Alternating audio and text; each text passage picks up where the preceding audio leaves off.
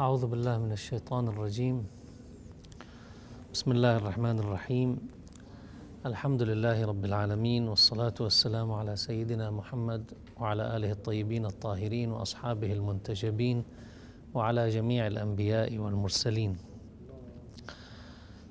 في واحد من الأحاديث الواردة في نهج البلاغة يتحدث الإمام علي عليه السلام عن مسألة المعروف والعلاقة بين المعروف وبين الشكر من جهة وبين المعروف وبين الكفر من جهة أخرى.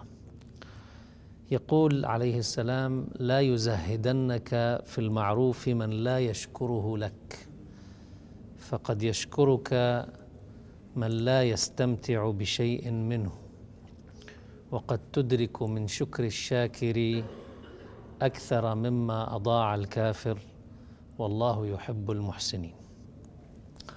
الحديث يتعلق بالمعروف وبالأخص يريد الإمام عليه السلام أن يسلط الضوء على مسألة نواجهها كثيرا في حياتنا وهي أن هناك معروفا يصنع وأن هناك من يشكر هذا المعروف ومن يكفر بهذا المعروف.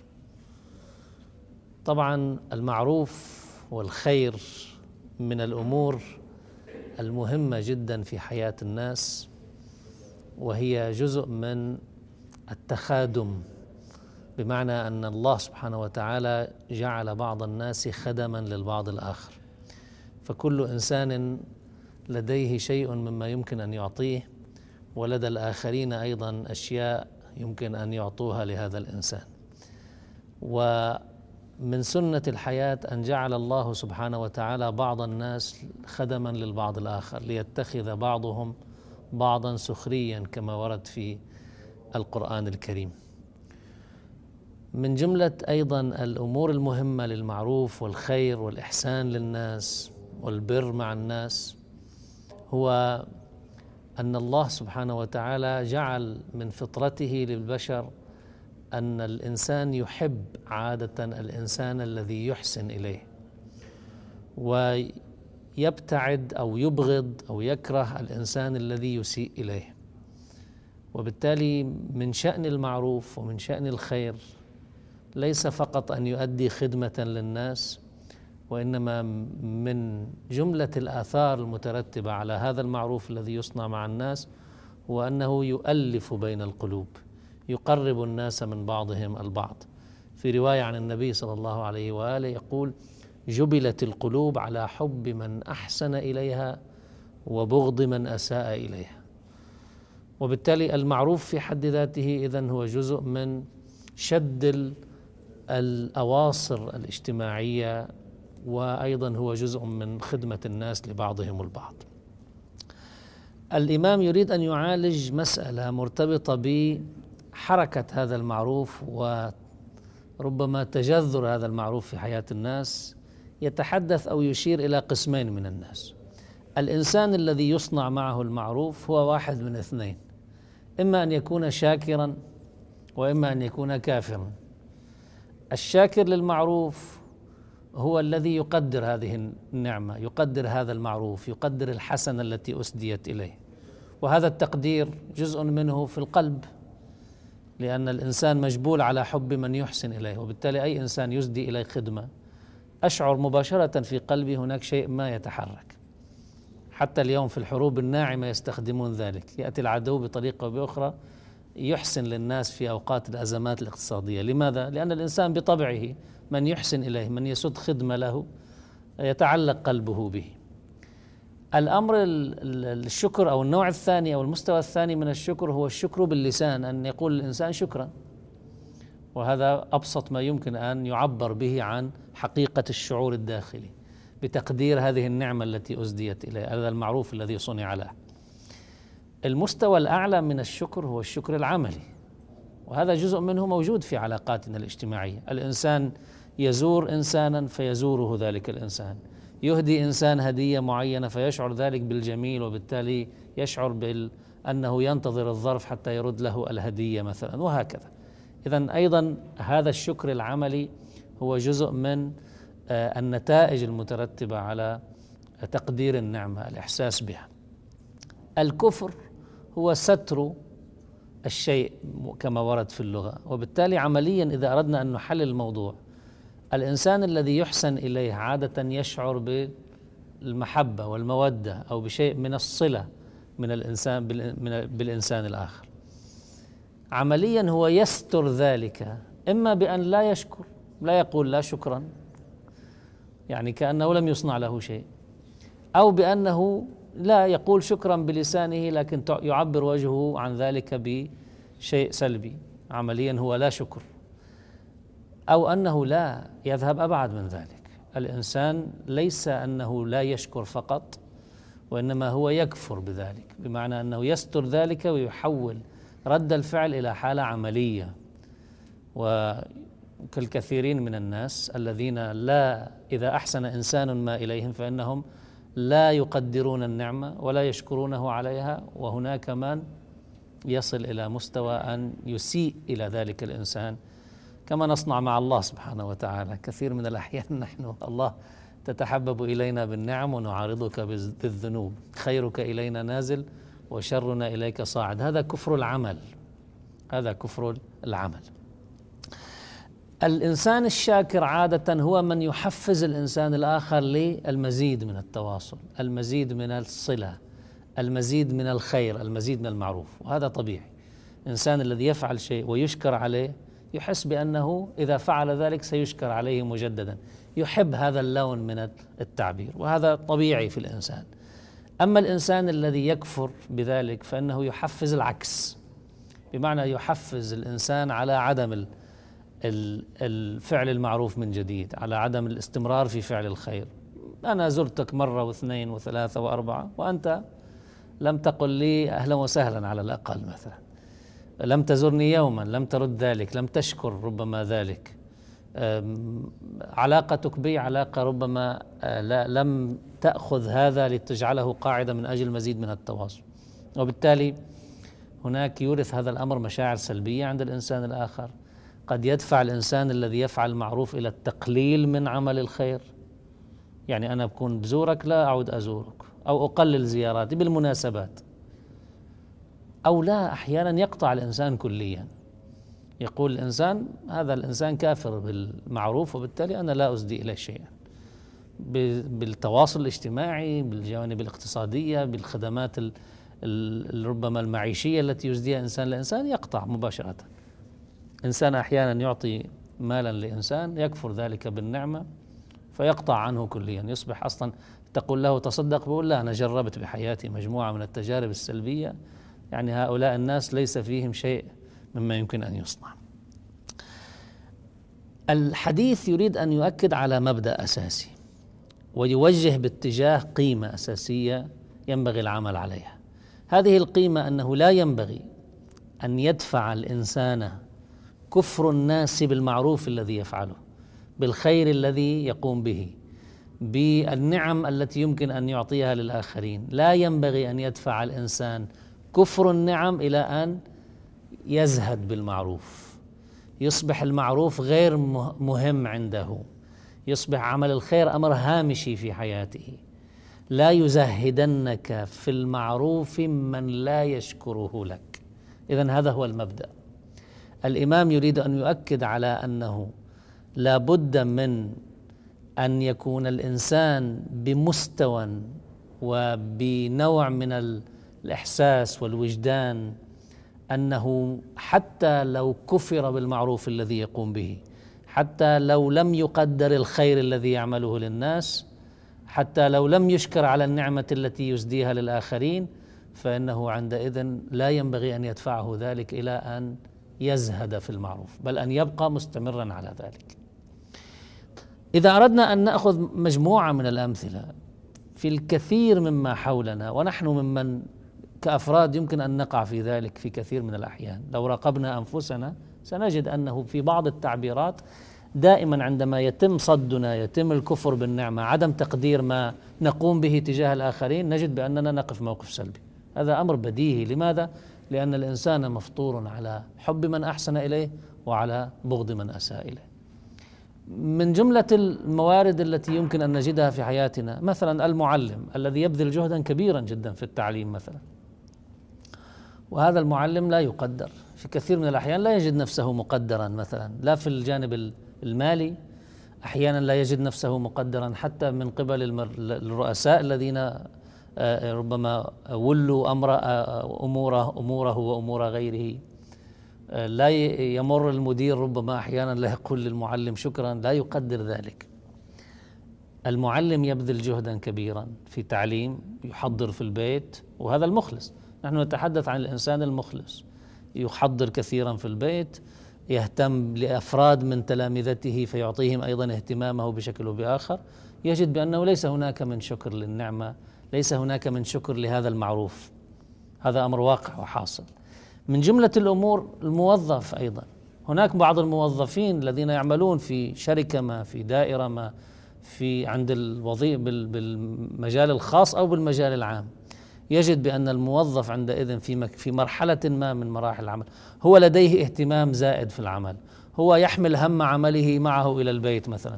هو يبقى يفكر كيف يمكن أن يحسن عمله كل يوم. هو يقوم ربما بتتبع ما يمكن أن يحسن من أدائه الوظيفي والمهني حتى لو أن الشركة أو المؤسسة لم تعطه وتقدم له كل ذلك. هو يبذل من نفسه. لماذا؟ لأنه يريد أن يصنع المعروف يحس بهذا اللون من الهم. تجاه ماذا؟ تجاه العمل نفسه يجد في مكان آخر في في مرحلة من المراحل قد يلتفت إلى أنه الرؤساء يتعاملون مع بعض الموظفين الآخرين الذين أصلا لا يعطون أي اهتمام زائد أفضل مما يتعاملون معه. يشكرونهم ولا يشكرونه مثلا. بل بعضهم يقدر أولئك ولا يقدر هؤلاء. أحيانا الإنسان بطبعه قد يكون أحيانا عندك رئيس بالعمل آه، أو مدير بالعمل. ربما يحب الروح المرحة. أنت جدي في في فإذا أنت ثقيل الدم عليه.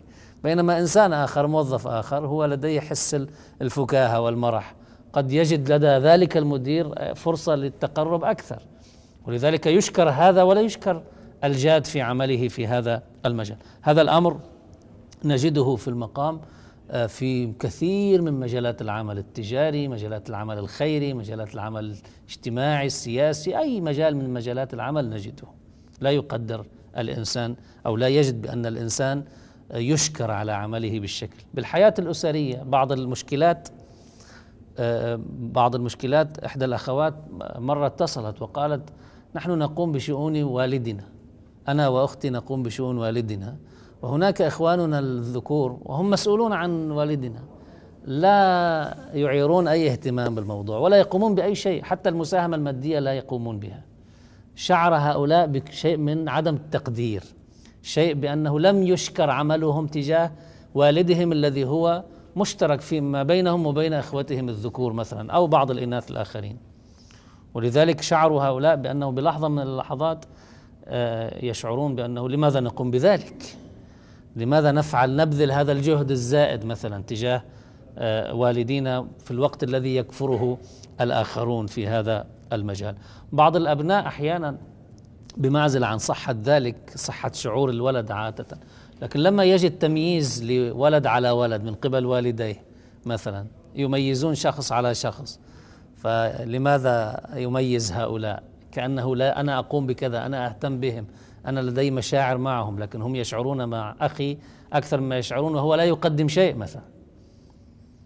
طبعا بمعزل عن هذه الخصوصية لها مجالها في الحديث عنها بشكل مفصل لكن بطبيعة الحال هذا جزء من الإحساس بأنه آه، هناك معروف لا يشكر في المقام. بالعمل الإسلامي قد نجد كثيرا من الرساليين الذين يعملون ويفنون حياتهم في كثير من العطاء. والخير والمعروف. ولكن في لحظة من اللحظات لا يقدر ذلك. وهذا أمر يحصل كثيرا ما يحصل. بالعكس قد تجد أحيانا في العمل الإسلامي البشر بشر بالنهاية. قد نجد في العمل الإسلامي بأن بعض من يقدرون لا يستحقون التقدير وبعض من لا بد أن يرفعوا على الأكتاف لا يقدرون بشيء. يمرون كأنه ليس هناك شيء. حتى إذا ذهبوا من الحياة ربما التفت البعض. لذلك بعض الناس حتى في العمل الإسلامي يقول لك نتيجة عدم تقدير النعمة يقول أنا سأعمل من الآن كموظف. سآتي على الدوام سأخرج على الدوام لن أضيف أي شيء لن أفعل أي شيء. سأكون مثل فلان وفلان وفلان الذين يقدرون أكثر مما يقدر. لماذا؟ لأن هناك من لم يشكر النعمة وأن هناك ربما من كفر بهذه النعمة وربما يكون هناك من أساء فضلا عن أن أنه لم يشكر. هذا جزء من رد الفعل العفوي البديهي الطبيعي لأن البشر كما قال النبي صلى الله عليه جبلت القلوب على حب من أحسن إليها وعلى بغض من أساء إليها. بعض رجال الدين الذين يعملون في مجال دعوة الناس كثير من الناس أحيانا هؤلاء قد نصادف بعضهم حتى اليوم في وسائل التواصل الاجتماعي. يسمع كلمة من إنسان معين مثلا لا يقدر موقعه لا يحترمه كما يتوقع هو من الناس يسيء ذلك الإنسان إليه. وهو همه أن يهدي الناس. همه أن يعطي الناس من علمه. ففي لحظة من اللحظات ينسحب كليا من آه، مجال التبليغ ومجال العمل الإسلامي. لماذا؟ لأن هناك من لا يقدر. بعض الناس يعتزلون تعليم الناس يعتزلون ربما الصلاة في المسجد إمامة الناس. لماذا؟ لأن هناك من لا يقدر. مثلا يتوقع الإنسان أنه إذا دعا إلى الصلاة أن يأتي أهل القرية كلهم فيأتيه اثنين أو ثلاثة أو أربعة مثلا. فيشعر بعدم التقدير وعدم الاحترام فيقول هؤلاء الناس لا نفع منهم وبالتالي لا يشكرون النعمة وما إلى ذلك. مثلا هذا جزء مما نواجهه. على المستوى الواسع أيضا على مستوى البلد حدث ولا حرج. عندما يكون لدينا مثلا في آه، بلادنا فساد تجد بأن كثيرا من الناس الذين يملكون الحظوة هم ليسوا فقط الذين لا يستحقون بل هم الذين يستحقون السجن ربما والعقاب. وتجد بأن الموظف النظيف يعاني في المقام لأنه لا يشكر ولا يقدر عمله بل يتعرض ربما للضغوط لكي يكون كالآخرين وبالتالي يحس بكفر النعمة فإما أن يتحول مثل الآخرين وإما أن ينسحب كليا أو يبقى يتحمل ويصبر. حتى بالبلد اليوم إذا أردنا أن نتحدث عن وسائل الإعلام مثلا شوف الوحدويون الذين يسعون للتقريب بين الناس لتوحيد هموم الناس للتخفيف عن الناس الذين ربما يتحدثون بعقلانية أكثر. تجد هؤلاء غير مهتم بهم إعلاميا. يهتم الإعلام بسكوبات الإعلامية كما يقال بالذين يعملون على الإثارة الذين لا ينبغي أن فلا يقدر هؤلاء. وبالتالي هؤلاء الذين يعملون من أجل الخير من أجل المعروف لا يقدرون. ولذلك بعض هؤلاء يعتزل. وأعرف كثير من الناس آه، يطلب منه أحيانا. يأتي في زمن في في وقت معين يترك فترات طويلة من الزمن فجأة يستفيق الإعلام عليه يريد مقابلة ربما مقابلة من إنسان مغمور أيضا فيقول لا لا أريد لماذا؟ لأن تجربتي مع الإعلام كذا وكذا هؤلاء لا يقدرون هؤلاء يحترمون أشخاصا لا ينبغي أن يحترموا وهكذا فإذا لو تتبعنا الموارد التي نعيشها في حياتنا والتي يتعرض فيها الإنسان للكفر بالمعروف ولعدم شكره للكفر بالنعم للخير الذي يفعله الإنسان بالناس يجده مضطردا في كل دوائر الحياة الاجتماعية والاقتصادية والسياسية ودوائر العمل الإسلامي وغير العمل الإسلامي هذا الأمر موجود. الحديث عن الإمام عليه السلام يريد أن يؤكد على مبدأ وهذا المبدأ هو أنه لا ينبغي أن يزهد الإنسان لا يزهدنك في المعروف من لا يشكر من لا يشكره لك. يقول أيضا يضيف فقد يشكرك من لا يستمتع بشيء منه وقد تدرك من شكر الشاكر أكثر مما أضاع الكافر. والله يحب المحسنين. يريد الإمام عليه السلام أن يحدد أن الإنسان لابد أن يكون أو تكون تنشئته لنفسه تربيته لنفسه على هذا النحو. وهذا يتطلب أمرين أساسيين. اولا على مستوى الوعي يتطلب وعيا ويتطلب ايمانا. على مستوى الوعي اولا لو فكر الواحد منا عندما يحمل بصدق هم العمل الذي يقوم به أو الخير إرادة الخير للناس عمل المعروف مع المجتمع هل فعلا ما يقدر به من كلام أو ما يقدر به من مال أو ما إلى ذلك؟ هل فعلا يحس بحقيقة الشكر؟ أنه شكر فعلا على عمله؟ هو يؤدي شيء مما يعتاده المجتمع. يقول هذا ما يمكن للمجتمع أن يقدمه. أما الإنسان الذي فعلا هو يقدم عمره للعمل يقدم همه للعمل هذا الإنسان مهما قلت له مهما أعطيته لن لن يشكر في المقام. لذلك بعض الشكر نحتفظ به لله عز وجل. هو الذي يعلم هو الذي يشكر لعبده حقيقة الشكر.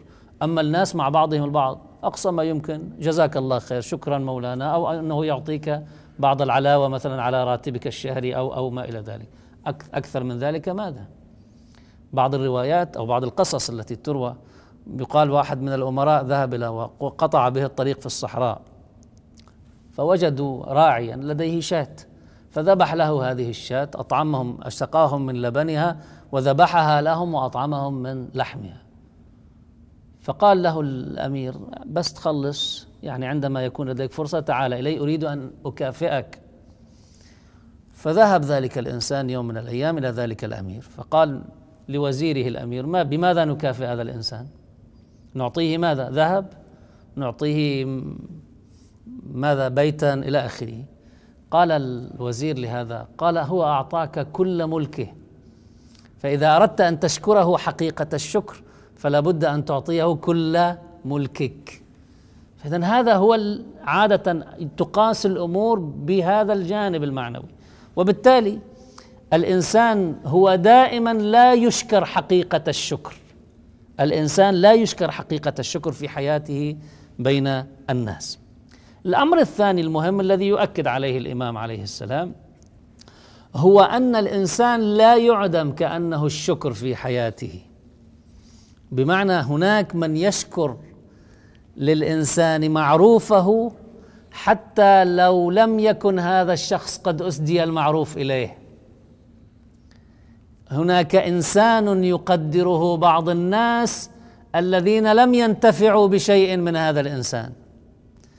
الله سبحانه وتعالى كأنه قد هيأ الحياة أو يهيئ للإنسان بألطافه بعض الناس الذين يشكرونه شكرا يحصل الإنسان فيه على التقدير بأكثر مما كان يتوقعه من الإنسان الذي اسدى إليه المعروف وكفر ذلك الإنسان آه، بهذا المعروف. يعني قديش بيتوقع الإنسان أحيانا؟ من إنسان كفر بالنعمة. قد الله سبحانه وتعالى يهيئ لنا ذلك من أناس ما خصهم أصلا ما عملنا شيء معهم. ما عندنا أحيانا إنسان ما يأتيه التقدير من أناس لا يعرفهم ولا يعرفونه تجد بأن إنسان يكتب مثلا لإنسان معين أو أو كتب كتابا آه، وأهداه لفلان من الناس وفلان لم يقرأ ذلك الكتاب. تجد بأنه يأتيه أحيانا اطلاع لقد قرأت كتابك وما انتفعت بشيء كما انتفعت بهذا الكتاب. قديش الإنسان فعلا هنا يشعر بالتقدير من إنسان لم يكتب ولم يهدى هذا الكتاب إليه. إنسان أحيانا يقوم بعمل خيري. تجد بأنه يأتيه إنسان ما هو قاصد مثلا الجهة الفلانية يريد مثلا نوع من ال... في عندنا رياء اليوم بالعطاء مثلا. يريد أن يكون يعني بنعرف اليوم المال يدفع حتى للعمل الخيري. جزء من العلاقات اليوم يدار. بمعزل عن الصدق والخير في ذلك. لكن إنسان يأتي إنسان يقوم بمعروف مع إنسان يتوقع التقدير من شخص معين. يجده يجد بأن التقدير أتاه من شخص آخر. ومن حرارة ذلك التقدير من ذلك الإنسان الآخر ربما اللي ناطر منه تقدير يقول له شكرا هيك مرور الكرام وجافة وليس فيها شيء من الحرارة ولا شيء من الإنسانية. بينما إنسان ربما عادي غير متوقع ولم يسدى المعروف إليه هو شعر بالجميل الذي أسداه الإنسان وقد يهيئ الله سبحانه وتعالى له ذلك. إذا يقول الإمام فقد يشكره من لا يستمتع بشيء منه.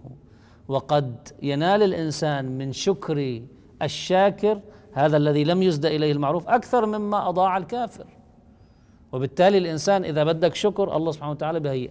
أحيانا لا نلتفت نحن إلى ذلك لأنه عيننا وين؟ عيننا على الذين نتوقع منهم أن يشكروا. وبالتالي لما لم يشكروا نحس أننا لم نشكر.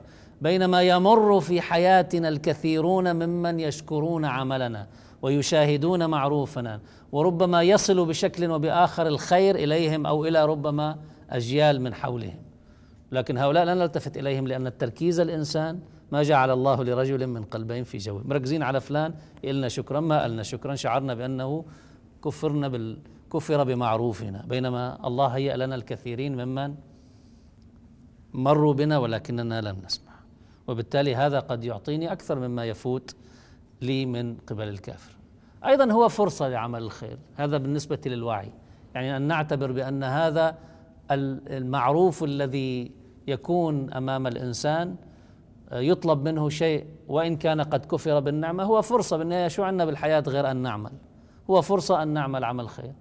بتذكر السيد رحمة الله عليه يمكن كان في بعض الإعلاميين يسبونه لكن لما يأتي يريد أن يزوره يقول له أهلا وسهلا البيت مفتوح. بعض السياسيين كذلك بعض رجال الدين كذلك. ما ليش؟ فرصة أن يصلح ما بينه وبينه.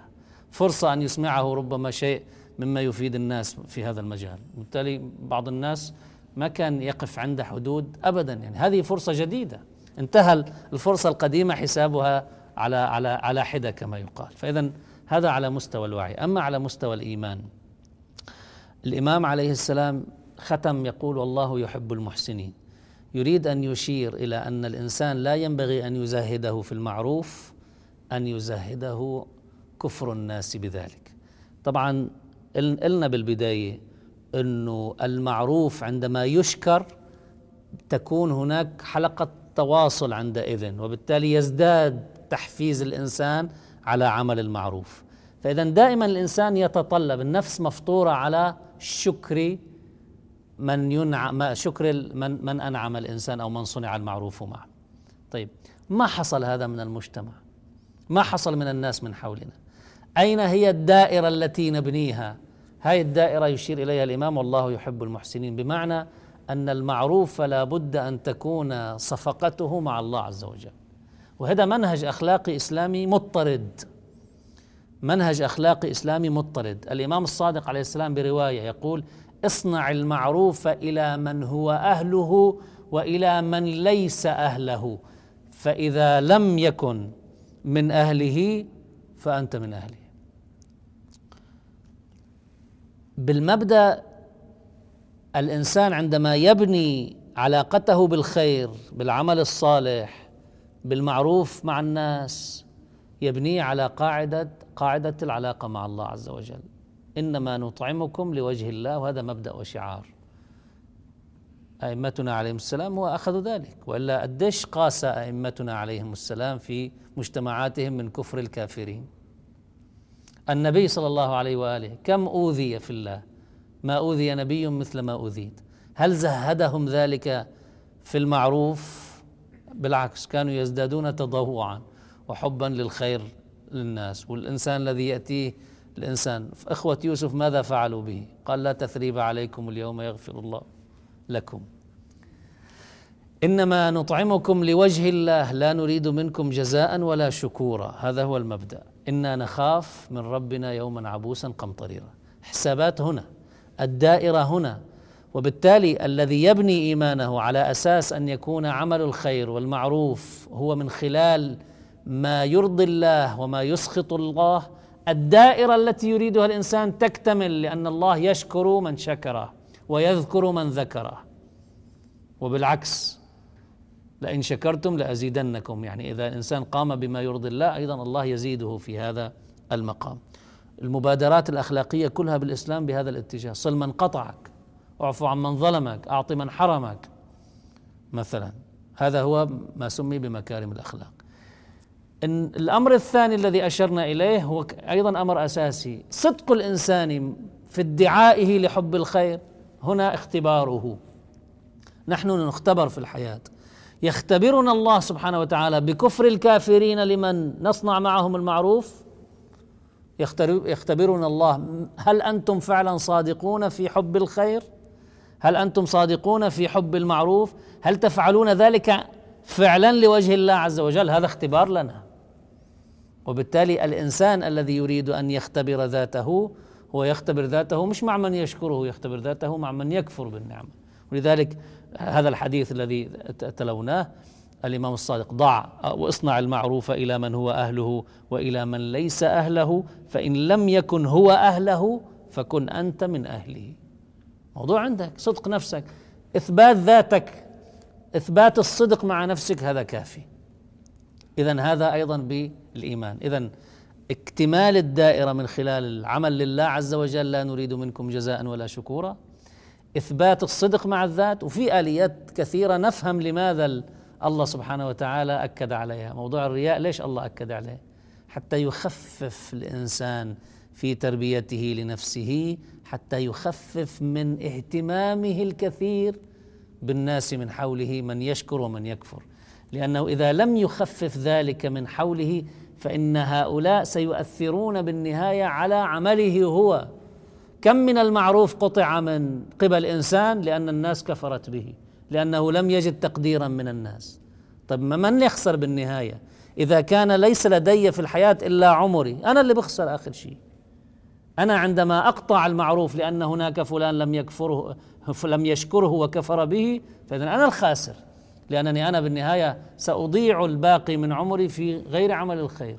من لم يعمل الخير في النهاية هو يعمل شيء آخر غير الخير غير المعروف. لن أزداد عند الله ثوابا في هذا المجال. وبالتالي خفف أو أريد للإنسان أن يخفف اهتمامه بالناس بمعنى أن لا يطلب رضا الناس فيما يعمل. لا في العبادة فكانت مبطلة ولا في غير العبادة. فلا يأخذ الإنسان عليها ثوابا. لماذا؟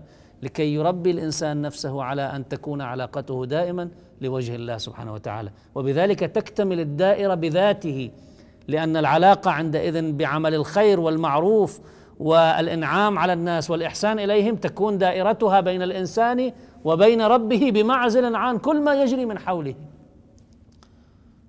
واليوم نذكره بالخير لنترحم عليه السيد فضل الله رضوان الله عليه. كم أوذي في حياته وبالتالي بقي برنامجه وذاته. يصنع الخير مع من هو أهله ومع من ليس أهله. ولا يوم عير إنسانا بأنه أنت قلت وأنت عملت. وإنما بقي مستمرا لأنه آخر شيء الذي يخسر هو ذاته. ويخسر نفسه في نهاية المطاف إذا كان سيساق إلى ملعب ربما للشيطان فيه الكثير مما يمكن أن يغوي فيه ابن آدم. وبالتالي هذا هذه السيرة موجودة لدى علمائنا الأعلام كثير من علمائنا قديش أوذوا في حياتهم قديش كفر بالنعمة في حياتهم. بعض الناس عباقرة يعني نباهي بهم الدنيا الشهيد الصدر رحمة الله عليه. قديش الحوزة العلمية بعضها كفر به وربما بعضها سكت عن استشهاده ومع ذلك بقي. بقي يعطي وبقي يحمل الهم الرسالي ولم يقعده ذلك عن شيء من ذلك. اذا الإمام عليه السلام يريد أن يشير إلى قاعدة أساسية في حياتنا أنه لا ينبغي أن يدفعنا كفر الناس بالنعم وبالإحسان وبالمعروف أن يدفعنا إلى أن نزهد بالمعروف فنقلل منه أو نقطعه أو أو نقطعه في هذا المجال. لا يزهدنك في المعروف من لا يشكره لك فقد يشكرك من لا يستمتع بشيء منه وقد تدرك من شكر الشاكر ذلك الذي لم يستمتع بشيء منه. أكثر مما أضاع الكافر والله يحب المحسنين والحمد لله رب العالمين.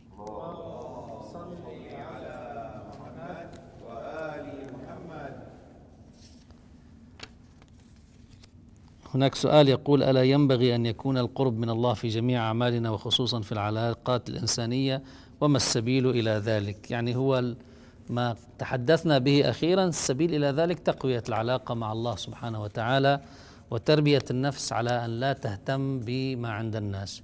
ما يريده الله سبحانه وتعالى في علاقاتنا الإنسانية من صلة الرحم نفعله دائما حتى لو لم نلقى المقابل. نزور كثيرا ولا نزار. ينبغي أن نبقى نصر على أن نزور. لماذا؟ لأننا نحب الصلة. لأننا نحب ما يحبه الله سبحانه وتعالى. في العلاقات الإنسانية في الجيران كذلك. في علاقاتنا مع المؤمنين كذلك. أن لا يدفع الناس الذين يسيئون الإنسان إلى أن يترك المعروف لأن الدائرة عندئذ تنقطع وبالتالي لا يحصل معروف بين الناس. هذا يتطلب وعيا وهذا يتطلب ايمانا في نهاية المطاف. نسأل الله أن يعيننا على أنفسنا بما يعين به الصالحين على أنفسهم إنه أرحم الراحمين.